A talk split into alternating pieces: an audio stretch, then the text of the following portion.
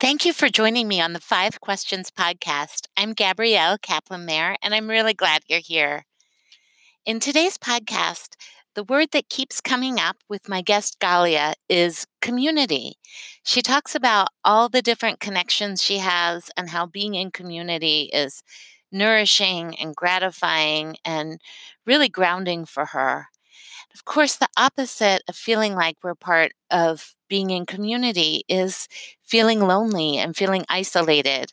And Galia also talks about her struggles and the years where she really felt like she didn't um, find her community and how she took a lot of steps to get there, um, showed a lot of courage, overcame anxiety um, in her quest to find connection. And I encourage you to um, take time to reflect on where and how you find community. I hope you're finding finding connection by listening to this podcast. Um, and I'd love to hear your stories about courage and how you've been able to step out and make make connections in your life. Welcome to the Five Questions podcast. Today, my guest is Galia. And Galia, where are you calling from? I am calling from my kitchen where I have a couple of cooking projects bubbling or, or heating around me. Oh, that's great. And what, what city are you in? I'm I'm in uh, Philadelphia. That's great. I, I love that you're just right in the specific. kitchen. and we just pulled back a little so listeners could imagine, oh, where is this kitchen Galia, is in? That's terrific, Galia. So this is a great question since you're in the kitchen, getting, you know, in the culinary spirit. I like to begin by asking, what is your favorite flavor of ice cream? My favorite flavor of ice cream is Talenti cold brew sorbetto. It is dairy free, and as I'm lactose intolerant, that's very important. And there are currently like three and a half pints of it in my freezer. Oh my goodness. And are you are you a cold brew fan? You drink cold brew coffee? No, I actually I I can't have coffee. It makes me kind of sick. And oh. caffeine doesn't sit so well with me e- either, which is a pretty great okay. limiter for the ice cream. It means I can only have a spoonful or two. Oh, that's fascinating. So just a spoonful or two is satisfying. Yes, I it can I can go through a pint of ice cream in like three or four weeks, whereas one of my roommates wow. might take an entire pint to the tub and come down with an empty container. Yes, um, some of us have been known to do that. Um, that well, thank you for sharing that, and for everyone who's non-dairy and looking for something really amazing. So, uh, I'm I'm going to try it. I'm very excited to try that. All right, Galia, we're going to move from ice cream into our five questions. So I'd like to begin by asking you, what are you feeling thankful for today? Today, I am feeling thankful for my community around me who are uh, really supportive whenever things are tough. I have some wonderful friends. I have some wonderful neighbors and roommates and, and family. And really, any time that I feel a need for support, emotional or, you know, physical from another person, yeah. I've, I've got someone. It's really wonderful. That's that is such a great feeling. And can you just share a little bit? How did you sort of come to gather your community? Um, it took a while. I, I found people I found my roommates through um, queer Philly housing and through mutual friends and through working together. I found loved ones through jobs and through reading the same books and through showing up at the same community events. I really just happened to find people who had some things in common with me by um, sort of meeting in middle places. Hmm, that's that's really cool and I think inspiring for a lot of people who may be struggling to find community. So really appreciate I, you. I yeah. was actually feeling so surprised and grateful last night. I ha- have a friend that I met through my synagogue that I was sort of friendly with one of the congregants and we would go to activities together and she um, introduced me to one of her friends and, and his name is David. And David has a wonderful wife and a wonderful child, and I love them very dearly. And the other night, they invited four people to dinner and I was one of them. And I sort of, I, I, I had this shocked realization where I was like, I am one of the four people that they invited to dinner. They really like Yeah. me. Yeah. And, and you know, it's, I think it's just exciting to think of the ways as adults that our communities continue to unfold, you know? Your friend group doesn't have to be set by maybe the people you hung around with in college or even your early Mhm. 20s. You, you got to, you know, stay open to building those those relationships. Yeah, I keep sort of thinking, all right, I'm, I, I found my, you know, my four or five people who I love. That's, that's who I need. I, I've got it covered. And then a year later, I look around me and realize that there are even more people that I love who are in my life. Mhm. Mhm. That's that's exciting. Well, my next question may relate to those people or it may relate to what you're cooking or it may be something totally different. But what's something beautiful that you've noticed this week? Oh my gosh. Something beautiful that I've noticed this week.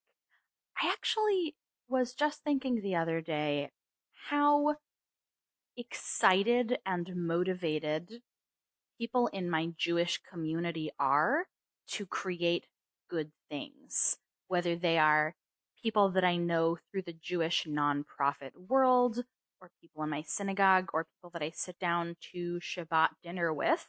But whenever I Mm.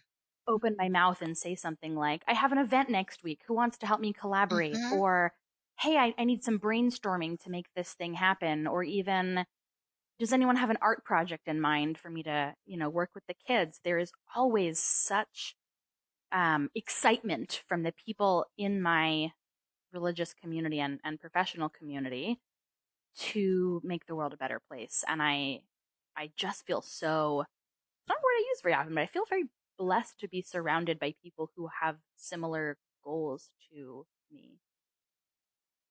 That is very beautiful. And I love that it was something about the people and about what they're doing and your relationship um, where you found the beauty, right? Because sometimes I think when I ask this question, I often get a something from the natural world, which is, you know, of course, there's so much beauty there, but also that the way you're discovering it in in those relationships. Absolutely. And it's, it, it does make me stop sometimes and just think about, um, that it's so lovely. Uh, I, I did almost, I did almost say my dog though, who is lying on the floor Yeah. near me. Um, What kind of dog? most beautiful thing. She's a lab boxer. She's a lovely Oh, caramel color with some black and around her nose and ears. And she's just such a funny, big, soft girl. Yeah. Oh my gosh, I can picture that mix. She sounds beautiful. Um, well, you might have to send us a, a picture. Yeah, I, I'm like, I think we need to put that in the show notes, Galia. Absolutely. So, I'll so send you 50. You won't know which one to choose. Okay, okay. Oh, I can't wait. And you know I'm a dog lover, so that I I can't wait. Um and this that answer may relate to this next question or maybe you're going to take it in a different direction. But what helps you feel grounded just on a day-to-day basis? Hmm. Well, I, my dog is definitely one of the things that helps me feel grounded when I'm sort of Mhm. overwhelmed. If I just, um, sit on the couch. She doesn't, she, she doesn't snuggle very well. She's a little dumb. She has very poor spatial awareness, but she will just sort of Mm. sit awkwardly next to me and demand that I Mhm. pet her chest. And there's nothing you can do Oh, yeah. with your hands Yeah. you're petting a dog. So I just sort of have to be focused on her. Yeah, just kind of give yourself over to it. Yeah, and she's got she's very very soft, so it's just like tactilely pleasing and emotionally pleasing. Yeah. Yeah, so sh- so she helps you feel grounded. Is there anything else that that is sort of a practice for you in terms of feeling grounded? I'll tell you, that's actually something I have a little bit of trouble with. So I don't really have a, a great Mm. practice yet. I, I'm always Mhm. splitting in five different directions. I'm producing a show Mhm. here. I'm need to buy something to fix the house there and hire the contractors and a project for work and a book that I'm reading. There's no moment when I'm only involved in one thing. So uh, Mhm. my an- even, yeah, even when I'm when I'm petting Ani, I'm thinking to myself, all right, how um how many cases of the such and such do I have to get for the event? Yeah, yeah. Well, I'm glad she is there for you. And I think for a lot of us, our animals, you know, are, are those grounding creatures.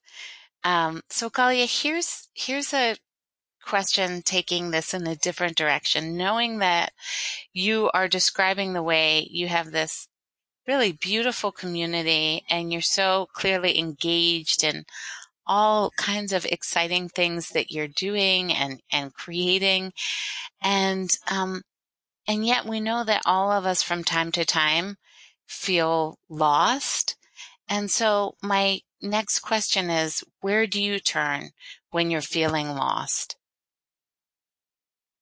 Therapy and my synagogue. Just having mm-hmm. some kind of structure. When I go to therapy, my therapist is really amazing and she has spent the last year and a half building structure with me. And when I'm feeling lost, we can mm-hmm. go back to these patterns and these foundations that we've built together and and sitting in services and singing. And it's funny because normally I'm I lead the tot Shabbats at my synagogue, so I'm normally mm-hmm. downstairs, mm-hmm. but on the on the chances on the days when it's when there's no tot Shabbat or when there's a holiday and I get to go to services mm-hmm. anyway, mm-hmm. I can get so lost in the music and the prayer mm-hmm. that other things fade away. Is that something that was with you since you were a kid or something that um, became important to you as a ritual as you grew up?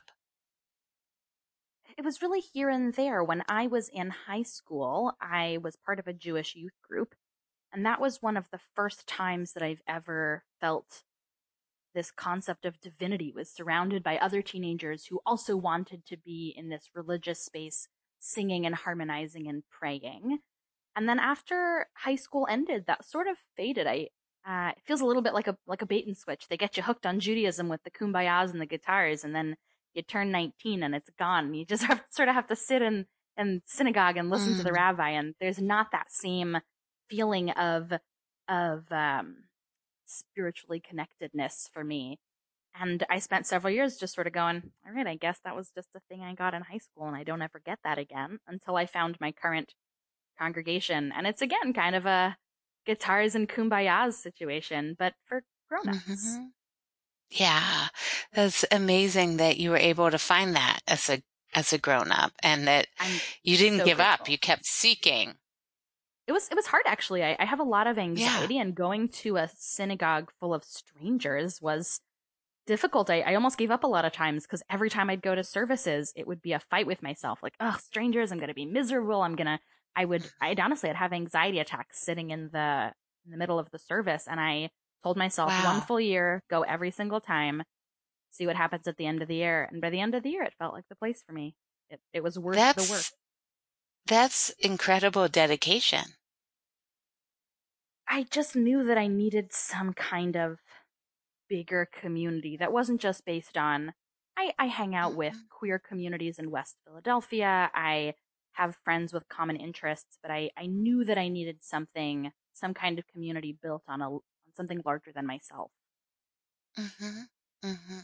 But I I think it's really I'm just like want to reflect back how remarkable it is, even knowing that, but you know, having these sort of conflict of wanting that and at the same time feeling the anxiety that you didn't let the anxiety limit you and you you push through that um, i think is very inspiring and for a lot of our listeners will be will be an, an inspiring thing to hear so thank you for sharing that it's it can be really valuable on the other hand there were times when i sort of like left services halfway through to cry in the hall and I was like, is this worth yeah. it? And for some people it might not be worth it, but it, it did eventually yeah. pay off. And now I hmm. I get to be an important part of this community. I, I get to be someone who runs programming and works with the kids. And I, I live in West Philadelphia. I came out of Mariposa Food Co-op on um I think Tuesday night this week and there was mm-hmm two of the kids that I work with in the Tot Shabbats, they weren't even there together. One parent was walking west, one parent was walking east, and I was just like, I live here. They know me. Yeah, you are really part of community. And that's where we started talking about gratitude, Galia. So this is this is all coming full circle and I'm so curious. My fifth question for you. Not counting the ice cream, but beginning with the gratitude. My fifth question is what is a hope that you're holding for the world? I a hope that I have for the world is that every person that needs a safe and holding community finds one. That someone whose parents don't support their identity, or someone who is ill and doesn't have a diagnosis, or someone who is down on their luck or out of a job or hopeless or homeless has people to support them in that experience and that they're not facing it alone. Wow, that is such a beautiful hope. And um, I'm just seeing the word community um, across this podcast and knowing how many people may be listening who, as I said, maybe are hearing you and are inspired because they haven't they haven't found that yet. To know that like we don't have to live in loneliness and isolation and to to push through and that we eh, we share that vision that that everyone, you know, we all go through our hard stuff, but to have community surrounding you is is key in getting getting through this crazy life. And it can be so difficult. When I was in high school, the only community I had was through my online Harry Potter text-based role-playing games. But Yeah. that's where I found people who who wanted to interact with me and who had similar ways of making friends and every every stage in my life I've managed to find people in different ways through the internet, through synagogue, through school, through Dungeons and Dragons Club, through the Renaissance hmm Fair. It's all it's it's always been somewhere different and it's always been really worth the work. Yeah. Yeah. And um how cool that you walk in the world, you know, just being who you are and that that you have found this awesome community. So Galia, thank you so much for joining the podcast. Um, I can't wait to share it and I am Thank you for I am wishing having me. you oh my pleasure. Wishing you all best. Thank you so much. My pleasure. Have a wonderful evening. Thank you.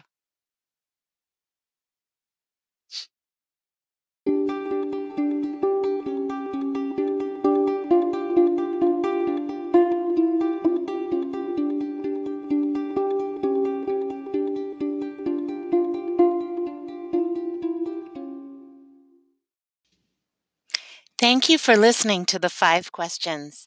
I'd love to hear about the beauty, gratitude, and joy you're noticing in your day.